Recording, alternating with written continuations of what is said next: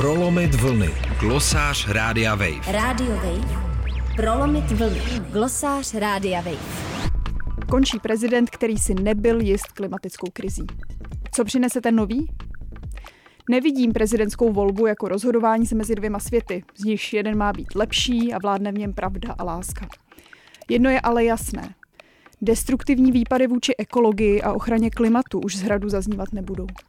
Podle všech signálů můžeme dokonce čekat, že nový prezident bude aktivním a konstruktivním hráčem v tolik potřebné veřejné debatě o tom, jak naložit s klimatickou krizí a jak přitom udržet společnost pohromadě.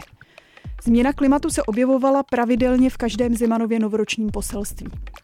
V roce 2019 jsme se dozvěděli, že prezident si není jist, jestli je hlavním zdrojem globálního oteplení lidská činnost a zopakoval některé klasické argumenty klimapopíračů, které již dnes naštěstí i u nás z mainstreamové diskuze zcela vymizely.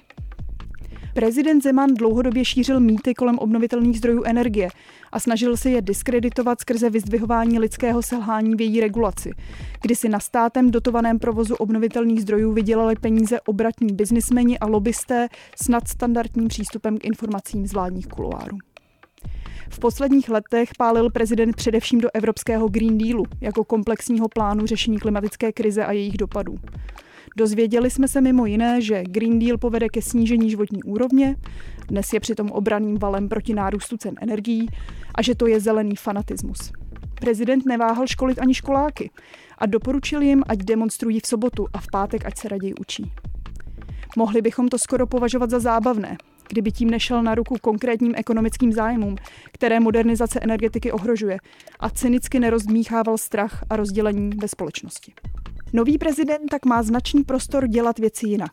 Nejen symbolickou změnou by mělo být například otevření Pražského hradu veřejnosti po mnoha letech přerušovaných uzavírek a budování zátaras.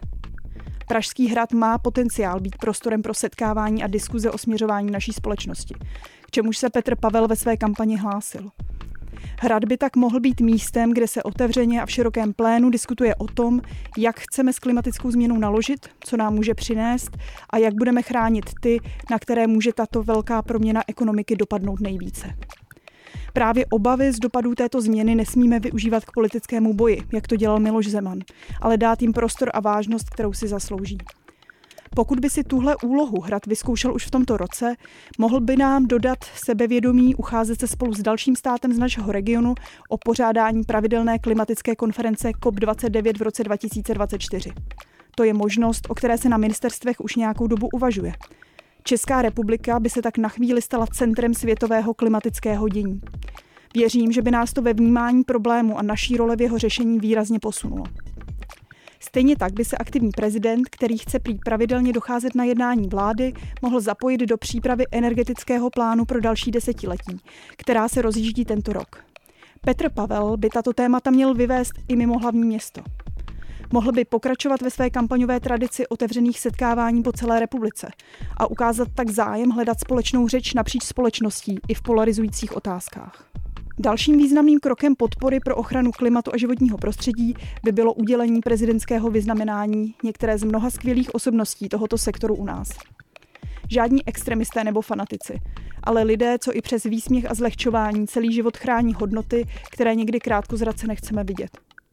Takové ocenění by si zasloužila třeba Hanna Librová, která zmapovala, jak Češi a Češky hledají životní strategie s minimálním dopadem na životní prostředí a pro hájení veřejného zájmu vychovala mnoho generací akademiček, akademiků a aktivistek. Ocenění by si ale zasloužili i kolegové, co po desítky let brání domovy a zdraví lidí u uhelných elektráren a neohroženě vystupují proti firmám, které neváhají vyvést peníze do daňových rájů, nechtějí ale udělat pro ochranu ovzduší v okolí jejich provozů ani základní opatření, co by stála jen zlomek jejich zisku. Petr Pavel nastoupil do přechodného období razantně. V posledních dnech ale již v rozhovorech s médií šlape na brzdu a slibuje aktivní, neaktivistické prezidentování. Doufejme přesto, že se Petr Pavel svého možného vlivu nezalekne a bude usilovat o skutečný dopad na sociální a politickou realitu naší země. Ostatně právě v oblasti ochrany klimatu by Česku trocha aktivismu v politické reprezentaci rozhodně neuškodila. Anna Kárníková pro Radio Wave. Prolomit vlny. Glosář Rádia Wave. Radio Wave. Prolomit vlny. Glosář Rádia Wave.